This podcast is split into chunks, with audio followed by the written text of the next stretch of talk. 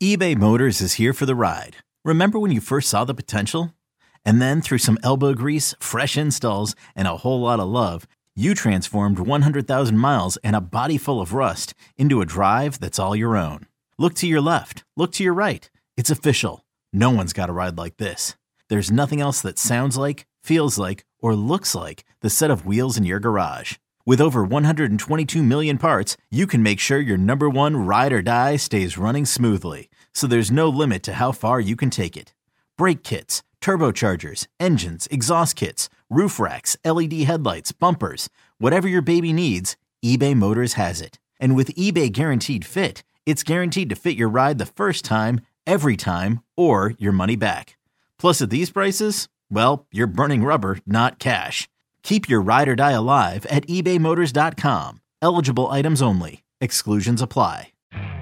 You could spend the weekend doing the same old whatever, or you could conquer the weekend in the all-new Hyundai Santa Fe.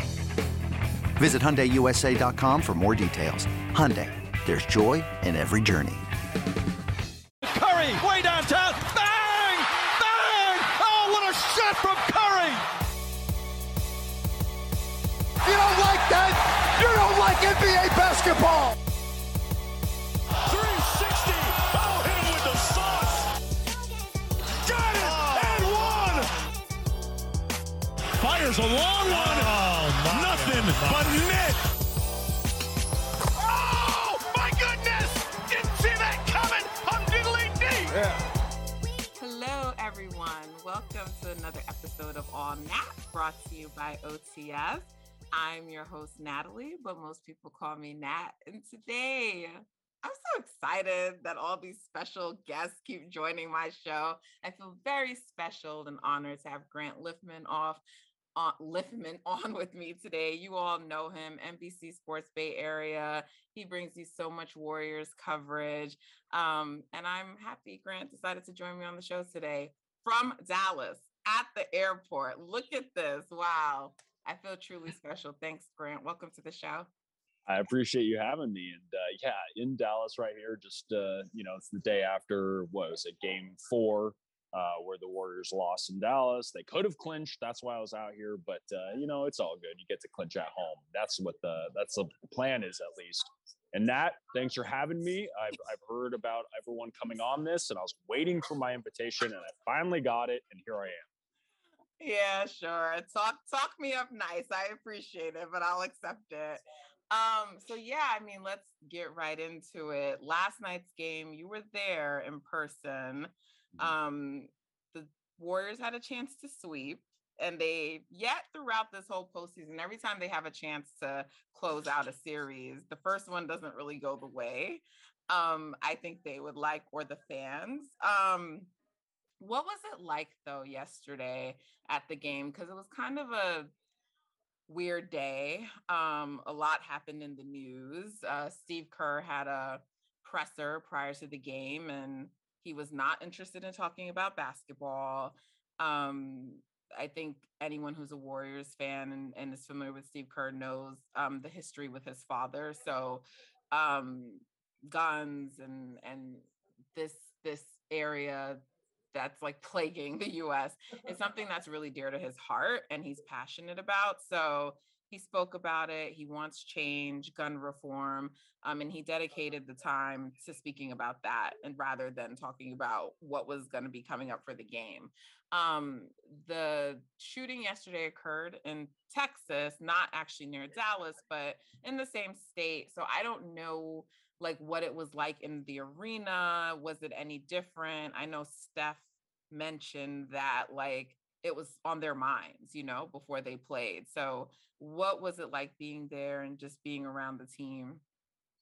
Yeah, no, it was uh it was surreal. I think everyone was a little shocked by the news in general, right? It didn't even matter if it was in Texas or not. It was just it was it was uh, anytime this happens and it's sad that the they have to that this is a multiple time thing, but when this happens, it's just a shock to the system and everyone was hurt. And and you have to remember, like for the Warriors especially, a lot of them are veterans that have families with kids and you know they're while they have a lot of youngsters on their team they do have a lot of people that you do have children and obviously anyone who has children probably um, could probably hit them even harder obviously to uh, to relate to but um, you know it, it was it was surreal in that people just didn't know necessarily how to feel right? The you have the energy of a playoff game but at the same time you have such a horrible horrible event that happened and makes you kind of rethink of why you're putting your energy into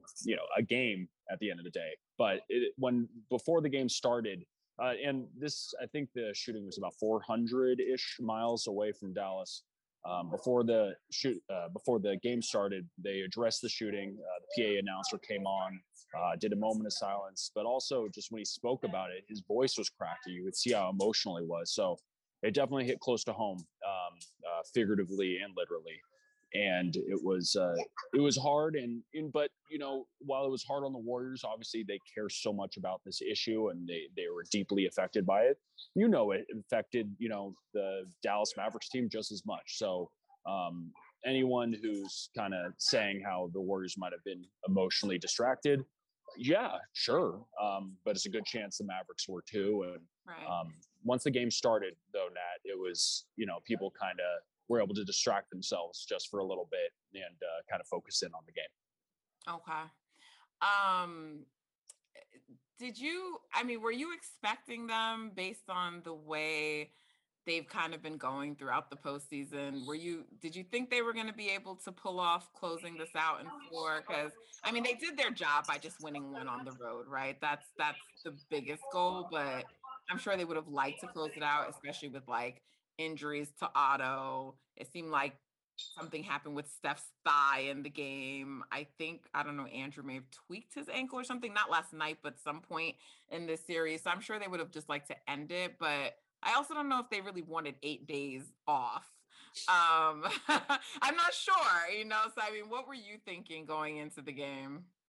I know a lot of people were confident that it was going to be a sweep, but I, I personally wasn't. Um, I've watched this team for a long time, and I kind of know how they function. And uh, as much as they can talk themselves up into, you know, being energetic and being in it, at the end of the day, you have to look more on the Mavs side. This to them was everything. This is their pride on the line. You don't you don't want to be swept, right? And people are already making fun of you and and you know ragging on you and these guys they they've had open looks in this series and finally they started hitting and role players usually play better at home. So it was only a matter of time before one of these games happened and it happened to happen this time.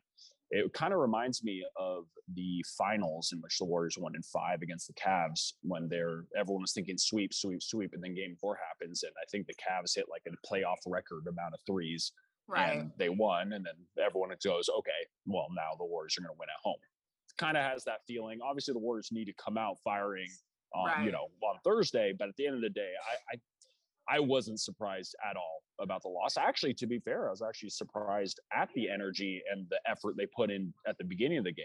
I thought they were like, hey, they, it was good to see them show up like that, but yeah, they couldn't they couldn't hold that pace. Yeah, because I thought they actually started off pretty good. Um, I mean, they could have probably closed the first quarter a little better, hmm. but um, they were only down four, but I thought that their energy was pretty good. Um, I saw some people saying like they were just like low energy all night, and I didn't actually agree with that. I thought that they started off well. Um, I kind of felt like even though it wasn't substantial, that the deficit that they got into in the second quarter um, with the bench when the the starters came back in, I felt like they just didn't have it to like overcome that, right? Like it wasn't that large initially, but I think it might have been like around 15 points in that range. Um, but they didn't seem to have it. And then it just kind of, you know, got larger from there. But I thought they started off good too, as well. Um, and it's interesting because in game two, the Mavs sort of shot like that too. But in um in Chase, and, you know, people are like, they're not going to make 20 plus threes again. Because I was like, well, the role players are going to play better at home. But people are like, 23s? Like, you know how hard that is to do? And I was like, yeah, you're probably right. But they'll still play better at home. Um, but then they did they match that? They had more than 20 last night, right? Uh, was it 2021? Yeah. So yeah. Yeah. The difference is though, it's like it's going to be a lot easier for the Warriors, I think, to pull off a comeback in Chase than it is like in Dallas without having their home crowd. Yeah, absolutely. Uh, the Warriors are really playing well this season uh, at Chase, and you know, in the playoffs are undefeated at Chase. With the Dallas Mavericks hitting so many threes, twenty plus, they have to be a little discouraged by the fact that despite all of that, they've done it in two games, and they lost the first one, and the second one, the bench of the Warriors comes all the way back and storms back, and potentially, you know, had a chance to pull off the craziest upset ever. But uh, you know that has to be kind of demoralizing for them and at the same time for the warriors encouraging the fact that they know that bullock can hit some threes brunson can hit some threes Dorian finney smith can hit some threes and they can do all that. I'm not saying they should allow the mavs to shoot make over 20 of them right. but the fact is if they make a lot of them they still can beat the mavericks yeah. so i think that that must be something that encourages the warriors a little bit. Um well, first, let's so let's talk about that when they we thought the game was over because I mean we're on Twitter, NBA Twitter, we're tweeting like, all right, next game, whatever, and the lead just keeps you know decreasing and decreasing because you know it started first where like the Mavs bench and I think maybe just like one of the starters were in, I can't remember who, but it's it seemed like Kidd took everyone out and then it was like, okay, he got the rest of his starters back in, but Luka, because it was making him nervous. And the lead just kept going down and going down. So now he finally goes to get Luka back in. And I'm like, this is crazy. But Kerr is still like, all right, I'm chilling. I'm just gonna let this play out. And then they get the lead down to eight. And it's like, okay, so what do you do at this point? Do you agree with Kerr's decision to mm-hmm. like bring Steph and Wiggs, and I think it was Klay back in? Or do you think he should have just let the the guys who got the lead down finish out the game? I'm a hundred percent in the camp of bringing those guys back in, a hundred percent. And I know there's question marks, and I do understand. Like in retrospect, you look back and you go, "Well, maybe those guys would have kept on doing it." But the last thing I would want to do as a head coach is look back and be like, "What if I brought in my best players? And that's what these guys are, his best players, right? Right. And even if they didn't really have it that game, you don't want to sit there and be like, well, we got down to eight. What if I brought in Steph Curry and Klay Thompson and the guys who are some of the best players in the history of playoff basketball as well? So I'm always here for it, and I and I liked it. Obviously, because no one got hurt, then we can also look back and say it was a good move as well. Because if someone were to have gotten hurt, right. then you would have a huge question marks. But I have to tell you, when I was in the arena, and first of all, I want to give some credit to Mavs fans. They they brought it. They were they were all you know, they were excited during the game. Um, there's these two fans in front of me, and I have my computer open, sitting at my workstation. It has a Warriors logo on it, and these guys kept on turning around and and like in a good way, kind of like you know giving me a hard time. Uh, you know, just saying how see you back in San Francisco, and this is mind you at the end of the third quarter. See you back in San Francisco, kind of like talking a little trash and all this stuff.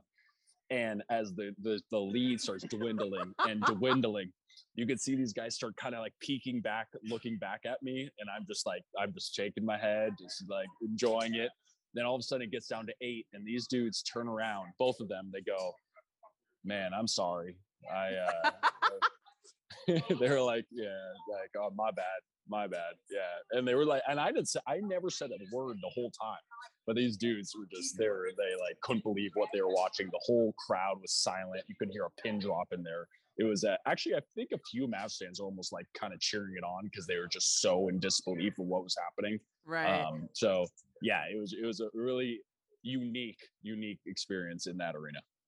Yeah, I supported the decision too. Um because I just don't think cuz I think like two of the next possessions, right? Well, I mean, they brought Steph and Wiggs in, and then like I don't know, there was just a complete like defensive collapse, and they let Luka get like a he got to the rim.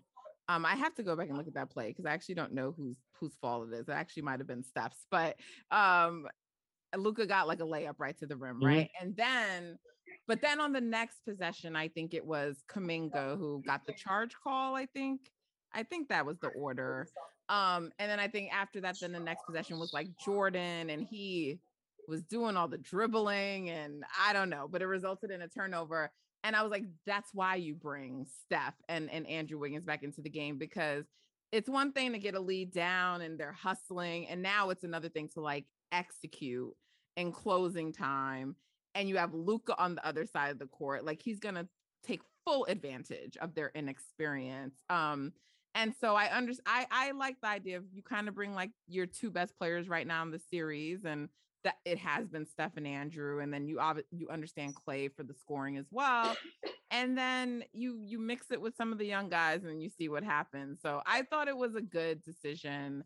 Um, and I know that I'm known to be a Steve Kerr critic, but like I was total in total agreement with him. So I, you know, whatever. It wasn't meant to be, but I I liked it. But I also thought it was huge for them to do that, right? Like the young guys, like to come in I mean, Kuminga just has so much promise. Moody um hit some big threes. It was just very impressive, you know, combined with Jordan. Um, do you think that like just gives them more confidence? Um, do you think it also means that we'd see them more if the Warriors do advance to the finals? What are your thoughts on that?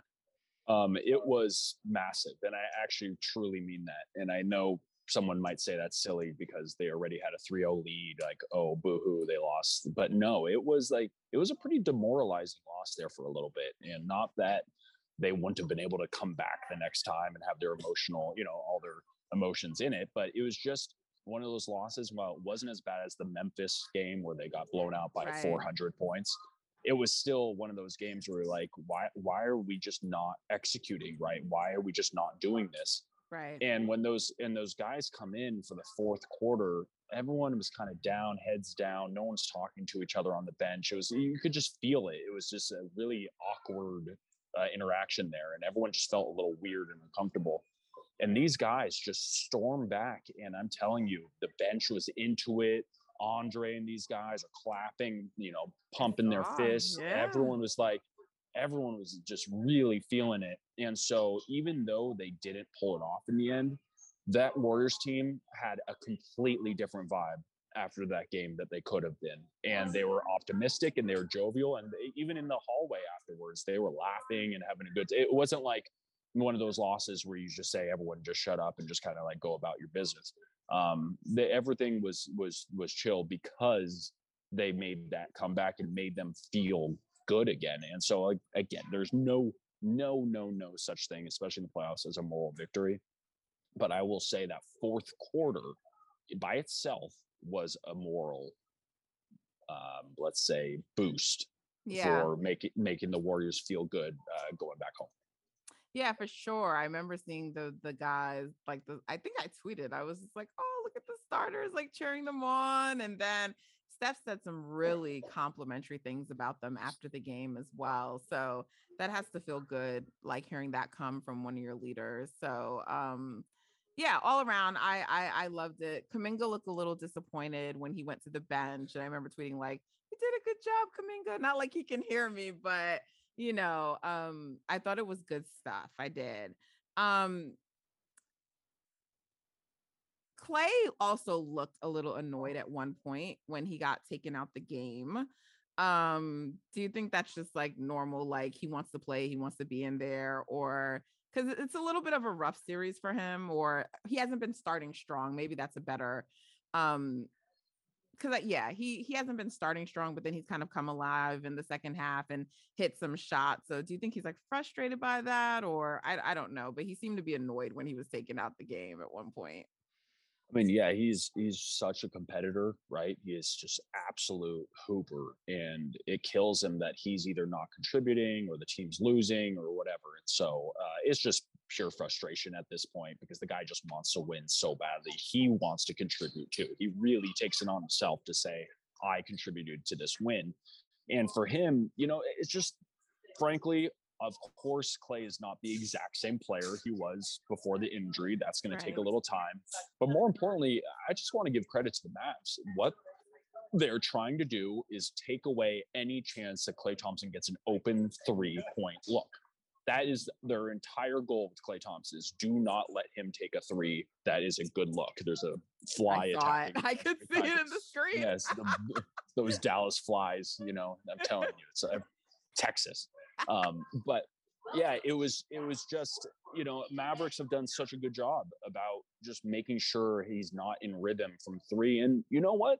That's fine. That's their game plan, and they're doing it, and they're doing a good job. That's kind of what the Mavericks are good at. You think about their switchability and the fact that they have a bunch of wings that can kind of you know spread out and, and, and rotate and do all those things. That is their perimeter defense is probably their bread and butter, right? They're right. definitely not definitely not rim defense. So um, yeah, Klay's just been a victim of that, and unfortunately. Uh, with that, even when he gets an open look, it's taking a little bit of time to get right. going. But um, yeah, it, the Warriors are taking advantage of every other aspect uh, on offense because the Mavericks are playing so up in front of Klay. Yeah. I mean, in a way, it's a little similar to what we tried to do with the Grizzlies by taking Bane out of it, right? Yep, um, exactly. So it's a very similar strategy. Um, I'm predicting an early game six Klay. So game five Klay for the next game. That's my prediction. I like that. Um, I like that. Did you find it interesting at all that when when Kerr did go to bring, you know, the starters back in, that he didn't bring Draymond back as one of them?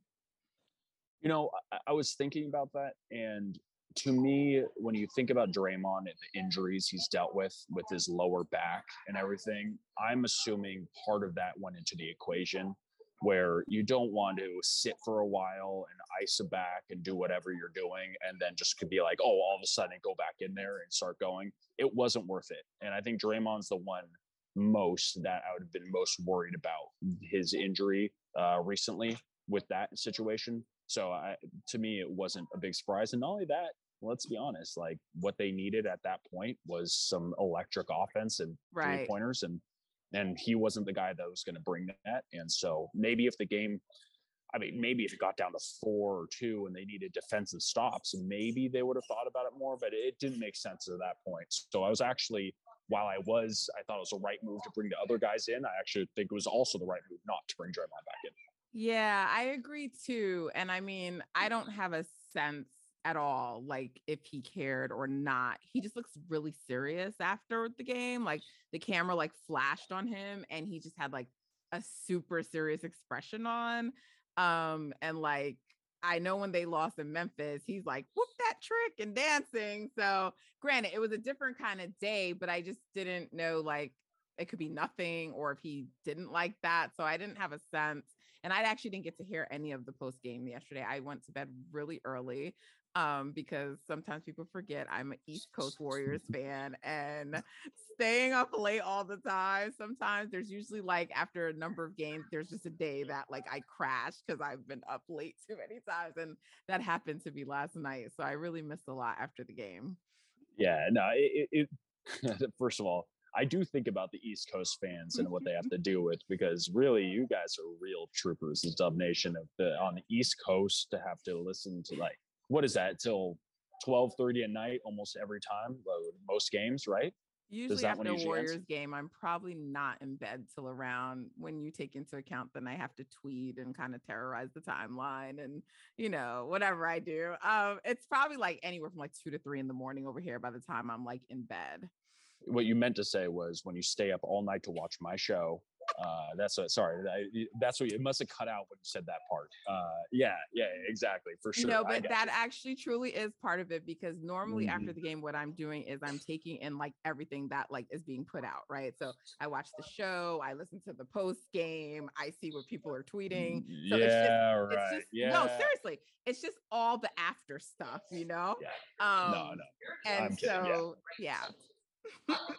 I'm just messing. I'm just messing. No, no it's okay. Sure. But obviously, no. no. I have to have you on because I love your show. Stop it. Thanks, Nat. I appreciate that.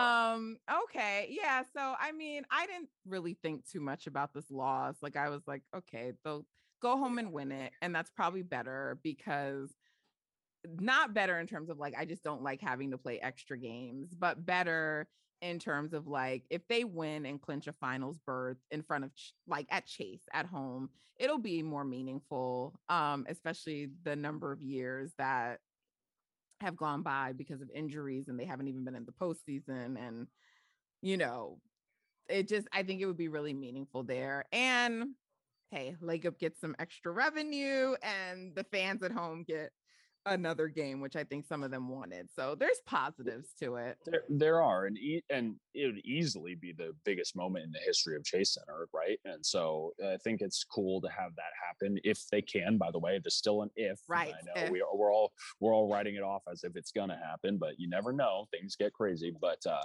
yeah, if it does happen, it would be the biggest moment in Chase Center. And you know, yes, there is some extra revenue. So there are positives that do come from it.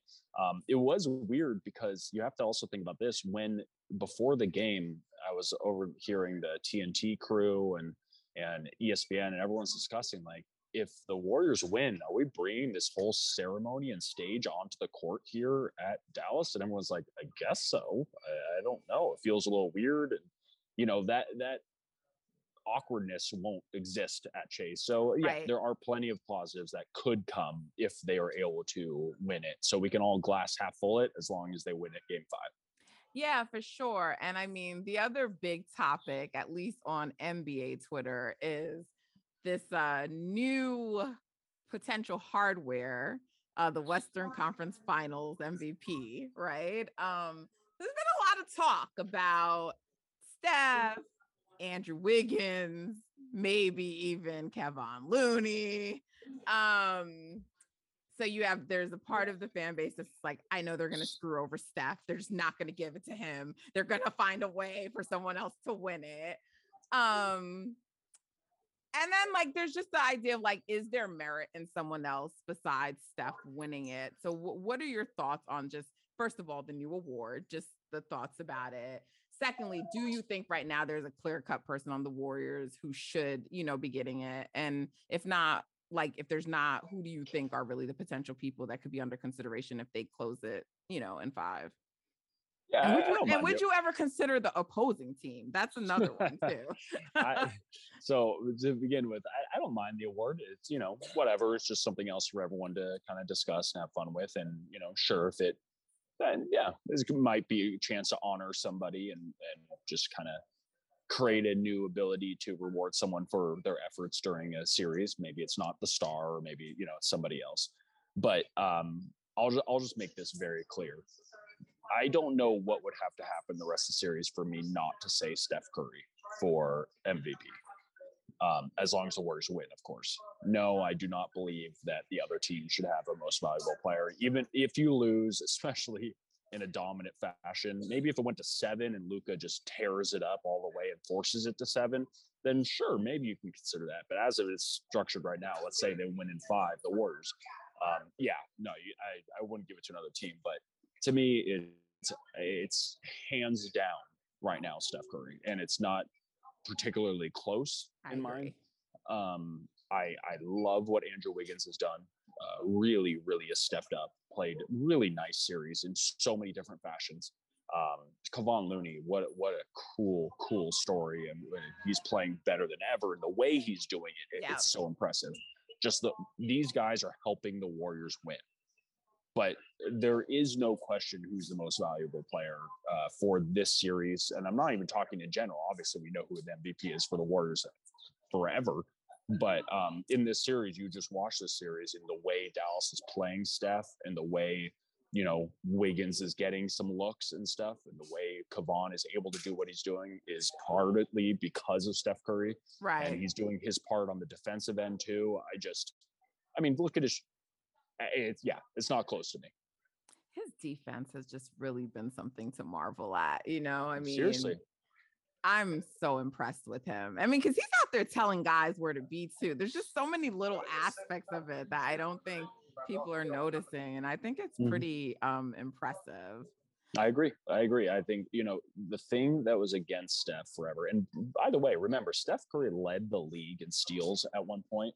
Yeah. And, you know, when you think about it, you, you he wasn't even that great of a defender at that point. He was pretty good, but he was more of a risk taker, right? He would, he would reach a lot, draw a lot. Yes. So many fouls that everyone was like, please stop reaching. Reaching, yeah. Um, but nowadays, his strength and his awareness on defense, he just makes it uncomfortable for opposing players. It- you know, it's no one's just burning him off the dribble, and and no one, and he's not just putting his hands in trying to get the ball. Instead, he's just stopping the momentum of a team, putting a making a player uncomfortable, moving him off the block. That's the type of stuff that makes a real defender. Maybe it's not as sexy on paper, but it's when you watch a game and you see the results, it's it's really his best defense by far of his career. It is. It definitely is. Um, do you have any concerns about Jordan? Because like there seems to be sort of a pattern with him in all the series so far. He starts off hot. And I would say definitely in the first two series, they made some adjustments. And I like, you know, um, Denver, they put Aaron Gordon on him, and that seemed to bother him a little bit. And the series didn't go long enough to see like would he have figured that out. Um, and then similar a little bit in in in the Grizzlies series. I mean, they just had a lot more length anyway. So, like, you know, when you bring Steven Adams back plus JJJ, you could just see both him and Steph were deterred from like getting to the rim, right? Um, in this series, he's been like sort of on and off, but there's just a lot of dribbling into traffic. There's a lot of dribbling all around, um, falling on the floor. He'll lose his handle. And I mean, I know the game probably has to slow down for him some still, but you know, if the Warriors are to advance and you consider the two potential teams they could play who are like defensive juggernauts, do you have any concern about him potentially in the finals and like what you're seeing from him right now on the court?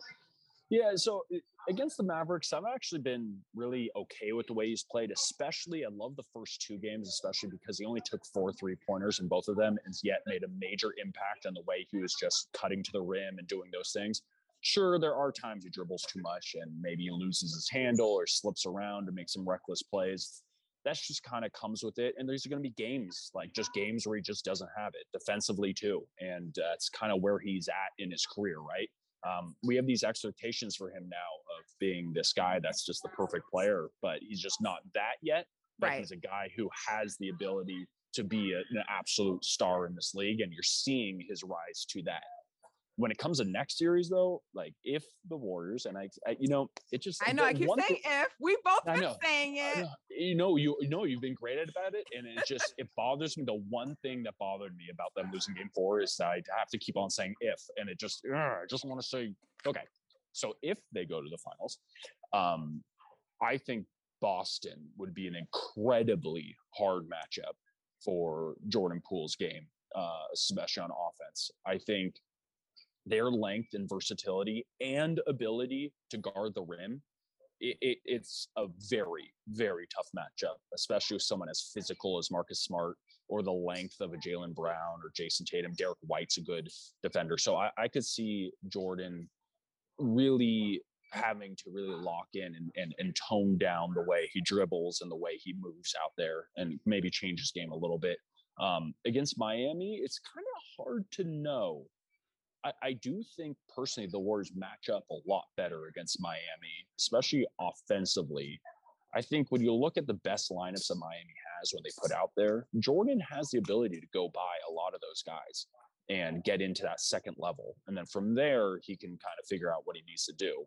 Against Boston, they're just they're so good on all the different levels that it, it would be it would be more of a struggle for him, I think, in my opinion. Okay, well, I mean, you just took me right into the next uh um segment, which was just going to be, you know, what like who I mean, who would you prefer the Warriors play? And that could be based on like just a favorable matchup or just your own entertainment, like which one would you enjoy watching? Um, and do you think they have a preference in terms of which which team that they would want to play? They would never admit it, uh, but I, I do believe they would rather play Miami at the end of the day. Um, it just the physicality and the length of the Boston defense, it's it's tough. Now, having said that, in terms of the matchup, Boston's defense would probably do well against the Warriors, but I actually think the Warriors defense would do very well against Boston. Um, the way they do a lot of one-on-one and the way they are able to just kind of it's like Jayson Tatum against his defender, it's Jaylen Brown against his defender.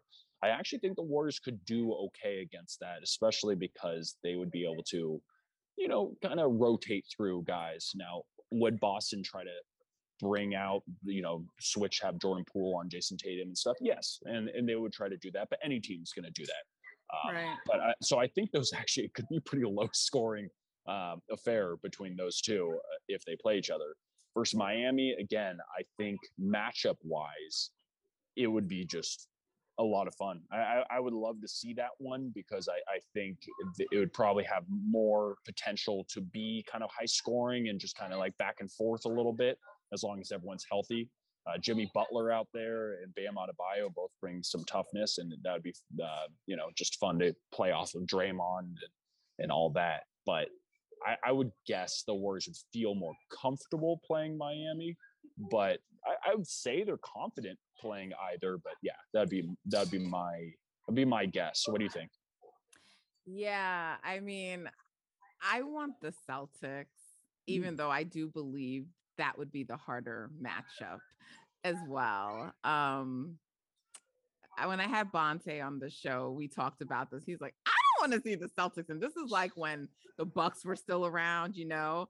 And I was just like, yeah, I know. And when Andy was on the show too, like he was like, the only team that really worries him still, maybe a little bit more, is the Bucks. And I was just like, yeah, I got to tell you, I think it's the Celtics.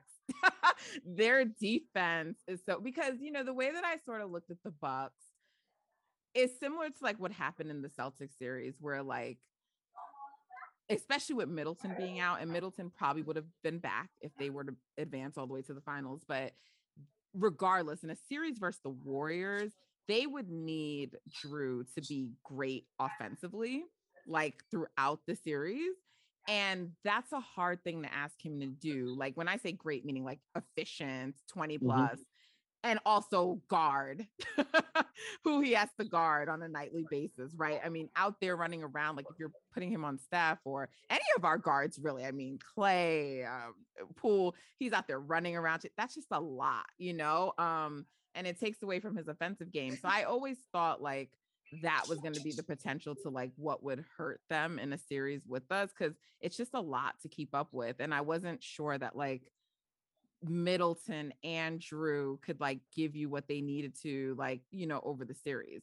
But and they have a great defense too, but Boston's defense scares me a little bit more. Um, and so you know, you don't, yeah, I mean, you don't really, Rob Williams is real, but like you don't have to worry about like their bigs. It's a little bit different. So, um, Well, Al like- Horford's having a really, really nice Yeah. postseason too. So an it, incredible postseason. yeah, no, it's it. I I feel you. That I- I hurts have no- me actually- because I wanted Al Horford. Like I I didn't mean- know that we had any way to get him, but in the offseason, I was like, I would love it if Al Horford came to the Warriors. I can promise you, the Warriors wanted Al Horford too. It just wasn't able to be uh, be able to done with the money he makes. But imagine him? I mean, we're in the middle of a series. I don't want to do that, but just he's such a perfect fit, I think, Oh, he's squad. he was like made for this team. And the kind Uh, of guy you know Kerr would be like, I trust him. I want Oh, him out yeah. there. Al Horford is like the quintessential player uh, for the Golden State Warriors. Yeah, I I think uh, the part of the reason I would say yes to the Celtics is I think that would be a hell of a series too. So you know I I'm I'm really I know this is kind of a boring answer. I'm really down for either team in terms of traveling. I've never been to Boston, so there's that. But I also have had a lot of fun in Miami. I've had a lot of fun in Miami. So I Well, don't yeah. well, I'm going to either one. Like I'm going to make well, on the East Coast, not not not in the Bay, because I was it. I was there earlier in January. So it's funny because I have to go down to Florida for a baby shower. That's the weekend after games three and four. Which, if it was in Miami, it would be there. hmm, So that's ideal. Um, perfect. But I actually really love the Celtics. They're kind of like my low key East team. Nice. Um, so, and I've been to TD Garden a number of times. It's a really fun arena. And I just like the matchups between the Warriors. Like over the past few years in the regular season, eh, they're just some of the best matchups. When Kyrie True. was on the team, you had like that Steph Kyrie battle, then like the Steph Tatum battle. The games are just close. They're good. I just, I don't know. I feel so bad because the Heat feels like no one respects them. and they are a formidable team, but I'm just not that interested in them. You know, like I yeah. am more interested in the Warriors and the Celtics, and that's what I want it to be, admittedly. Yeah, no, I, I, I totally understand where you're coming from. I, it, I really, God, I, I really don't have a strong opinion when it comes to one or the other. I, I think either one would be a really, really tough matchup. And and I'm not kidding with you when I say that I don't know yet what my prediction would be for either of them. Um, I think either of them, I would have it going six or seven games. But listen, there's a chance I might not even pick the Warriors in seven. You know, I might, I could pick another team. I, I don't know. I want to see how the rest of these series play out, who's healthy and all that. Um, I have to really think about it more, but it's it would be an incredible series no matter what. No no team is going to dominate the other one, uh, depending who it is. For if, sure. If if if the Warriors if go to the light both teams have the potential to get very stagnant offense offensively, the Heat and the Celtics, which bodes well for the Warriors, I think. But um so the Warriors, when they want to, can still play really great defense, but they don't do it consistently over the game like either of those right. two teams. And so it's like right now you probably have to say both of those teams are better defensive teams than the Warriors, but yeah. I think we know the Warriors have the ability to play like that. But the Warriors well, also, are for sure also, the better offense. Yeah, it, you know, the firepower on the Warriors when they go is definitely better offense. I would say that if you're the Celtics, you go, well, our defense is kind of built to face an offense like the Warriors right. a little bit. So they, they could feel good about that. One caveat we're, we're not, you know, addressing is that, you know, there's a chance, there's a chance that Gary Payton, Otto Porter, and Andre Iguodala are available yeah. for the finals. Defensively, that changes a lot. And so, you, if you could get those guys out there, sure, you'd probably get hit on offense a little bit, especially if Gary's coming back. I have no idea if you'll be able to shoot the ball, right. but um, it, you you get those guys in there, man, it would just be a war of attrition, and you put those dudes out there, and it would be a fight. So, um, yeah, I, I'm I'm so intrigued by it. The the health uh, part, the the what ifs on that, and let's not forget the Celtics and the Heat have been dealing with so many injuries too. Yeah. So all we got to do is cross our fingers that all these teams are healthy when a time comes because uh, there's nothing worse than the what ifs or this and that. I want to see all teams healthy. I want to see the best of the best play each other because that's why we watch basketball. Yes, that's why exactly. we watch all of this. So um, I'm just I, I'm I'm excited for it, and I'm that's the only disappointment I had about Game Four is that I can't mentally move on to just focus on the finals now. Right. Uh, you know, and everything, of course, Nat is about me, and you know that's all. That's Not, all I thought it was about me. oh, okay, okay, about us, and uh, yeah, so we are disappointed. Um, but no, it, if they can just close it out, Game Five, then they get to sit there and watch the Heat and Celtics and just hone in and see what they want to do, and oh man, it's gonna be fun. It is. Okay, um, we're about to wrap. Um, do you think I'm glad you brought up Otto though? Do you think that we're gonna see him at all in this series again? You know, if there's any any reason for them to believe that he could re-injure it on game five, I do not think we'll see him. Uh, I just I don't, and I agree with the decision if they do. Um, it's the type of thing if they can't win game five they're going to need him for game six and seven to lock in and so for me if there's any any concern that this is something that could linger if he like re-injures it or if it's too weak right now i would, I would out of caution. And that's not just saying like oh i don't think the mavericks stand a chance even without him. No i think he could help a lot against a these lot, mavericks. for sure. But but I, I think it matters. You have to kind of take a long this is the the one thing that helps by going up 3-0 or now 3-1 is you do have the ability to kind of think a little bit further in the future. Um, so if i had to guess right now i say he doesn't play but i you know the warriors made it sound like there was a chance he played last game so i guess there still is a chance he plays next game okay yeah my instinct too is telling me that he's probably not going to play but you know we'll we'll see um, all right. Final question. I want to know predictions, but before we do, I just have a quick word. from one of my partners, or uh, it's Loupe. Hoop Junkies, take your love for the game to the next level and download the Loupe app to be a part of one of the fastest growing sports communities. Loupe provides sports cards for lovers of the game and card collectors everywhere.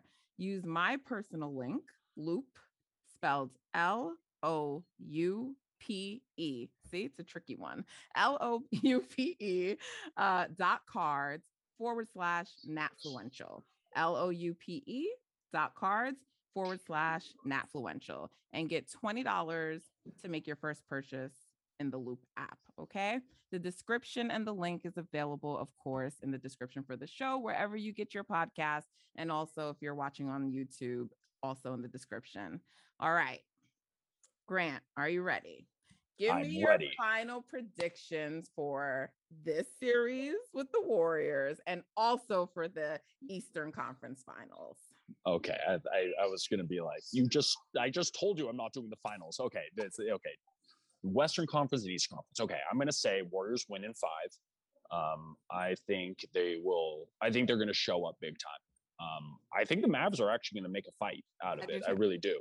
I do. But um, yeah, I think the Warriors will lock in and realize it's almost like a must win in their eyes because you do not want to go back for a game six and give the Dallas Mavericks actual hope Right. um, for winning. This they're they're still hanging on by a thread right now. You just gotta just rip that thread. Anyway, so that's for one side. On the other side, man, is there ever been a more confusing series like in the history of basketball? Like it's it's it's a blowout one way, blowout the other way, blowout Yeah. one way, blowout the other way. Um, I still think it. I before this series, I said it goes seven. Um, I do think it goes seven, but now after watching everything and seeing where health is, I I think I'm going to go Celtics in seven, but I, it's just man, it's it's tough. It really is tough because that means Celtics would obviously have to take one more in Miami. Yeah, I think I'm going to go Celtics in seven. What do you think? Yeah, I mean, I picked initially Celtics in six only because I felt like they needed to win in six to win the series. I don't know if that's true anymore. I mean, they have these blowouts, which is not like the last series. Um, but with the Bucks when they face the Bucks, but it's similar in that each team is one game, then the next team wins, and the next team, right? So no team has showed yet the ability to win two in a row, but they've both shown the ability to win each other's home court. So because I've seen that, I could see definitely seven two. But yeah, I'm still going with the Celtics. And it's obviously, like you said, health permitting, because both teams are dealing with injuries. Injuries like where guys go out in the game, then they come back in, or they start and then they don't finish, then they play one game, then they don't play the third. So it's it's a very um they're managing a lot of health stuff right now. So, you know, I don't know if that will change. I know Tyler Herro was out the last game with a groin injury. Those aren't usually like a one day kind of thing. So that's a huge loss for the Heat. Um so I don't know, but yeah, I'm going with with with Celtics. I'm still hedging six or seven, but I, I think I'm gonna go with the Celtics as well. Yeah. Makes sense. Either way, I'm I'm just excited to watch it. I just would love to see a game that gets down to the wire at some point. right? Um, that would be really good. Okay, and I think I lied a little bit because one last thing just popped into my head. But any Hit me. thoughts on like the all NBA teams when they came out? Um, did you think Uh, obviously I'm only concerned about like the like Steph, right? Yeah. So we could just you don't have to tackle the whole thing. But do you think he I had kind of have a sense of why the voters had him second team. Um, I don't agree with it, but I'm wondering where you landed on when you, what you thought when you saw the teams. yeah, I, I the, it's obviously a bigger argument, but like I do think there are flaws to it. The fact that Joel Embiid, who easily could have won MVP this year, was on the second team. It it just doesn't make sense. So that's why positions. It's hard in today's game to have positions versus other ones, whatever. But for Steph Curry, I I didn't mind it. I, I, truly didn't mind him being on the second team. Um, he set standards for himself, right? He has standards that he has set um, that people expect out of him now. And that's just his own doing, being that good, being one of the best players in the history of the game. And by his standards, offensively, he wasn't technically as good as he has been in the past. It's just facts. I'm not saying he wasn't good. He's still, I would still take him as potentially, you know, one of the top whatever best player. He's still Steph Curry, right? I Right. still think he's the exact same guy, but it's a regular season award, and he missed quite a few games, and I know other guys did too. Um, so I, I don't mind it. I would have been very disappointed if he fell to third team, but putting him on a squad with Ja Morant, who had a really good regular season too, and uh, I, I, I don't, I don't think it's a slight. Uh, it really isn't. And again, I, I, I know all NBA teams mean a lot for contracts, and I know people care about it a lot, but sometimes it's just uh, an award that whoever had the best narratives going through the season, et cetera, and the fact that Steph wasn't putting up ungodly, ungodly numbers like he normally does, I, I don't know. It doesn't bother me that much, but maybe I'm, maybe I'm just uh, unique in that way. Yeah, I mean, I was prepared for it, so I wasn't shocked. I, I it's funny. I think the day before I had tweeted like Steph is probably going to be second team this year.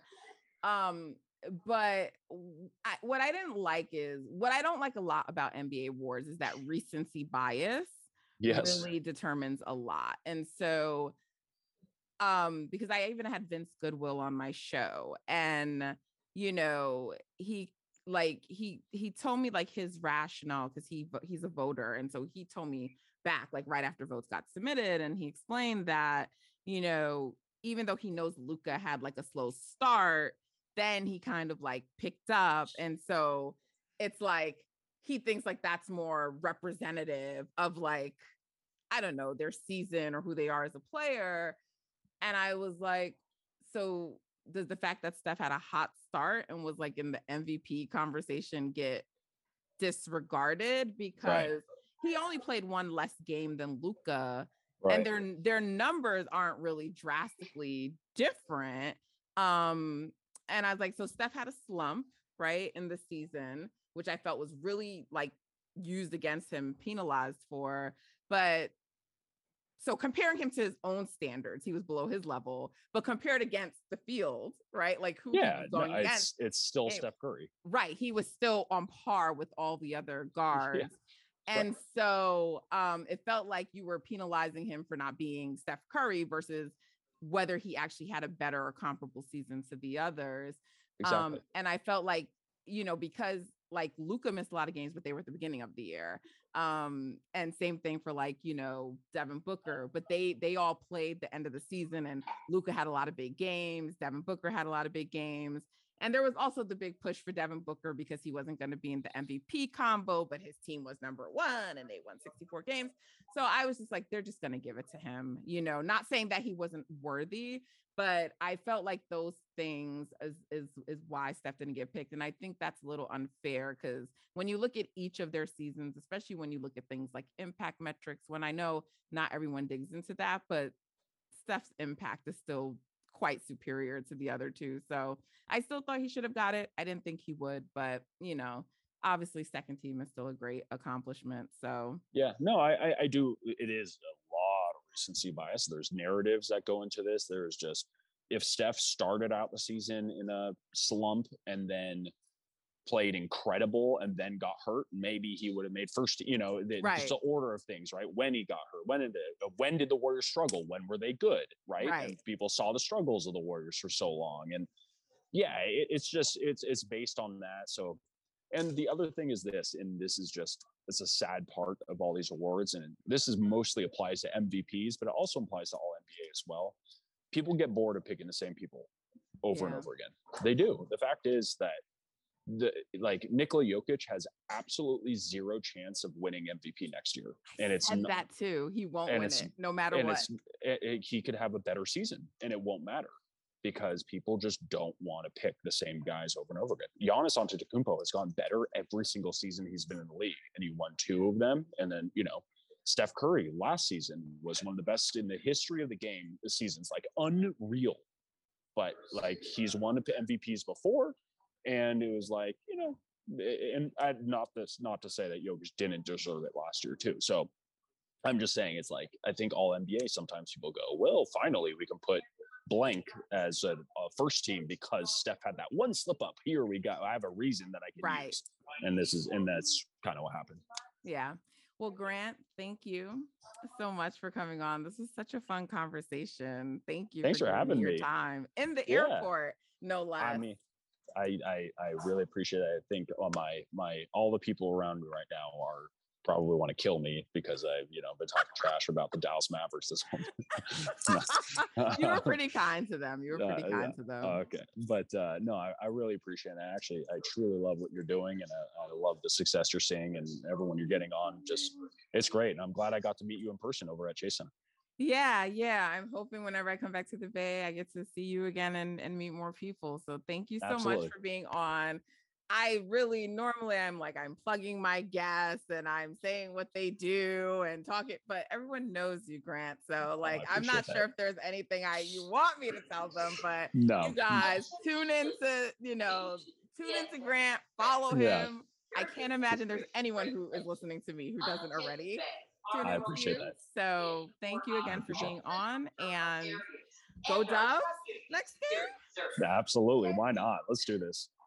Go Dubs, Dubs in five. All right, guys. Until next time, we're out.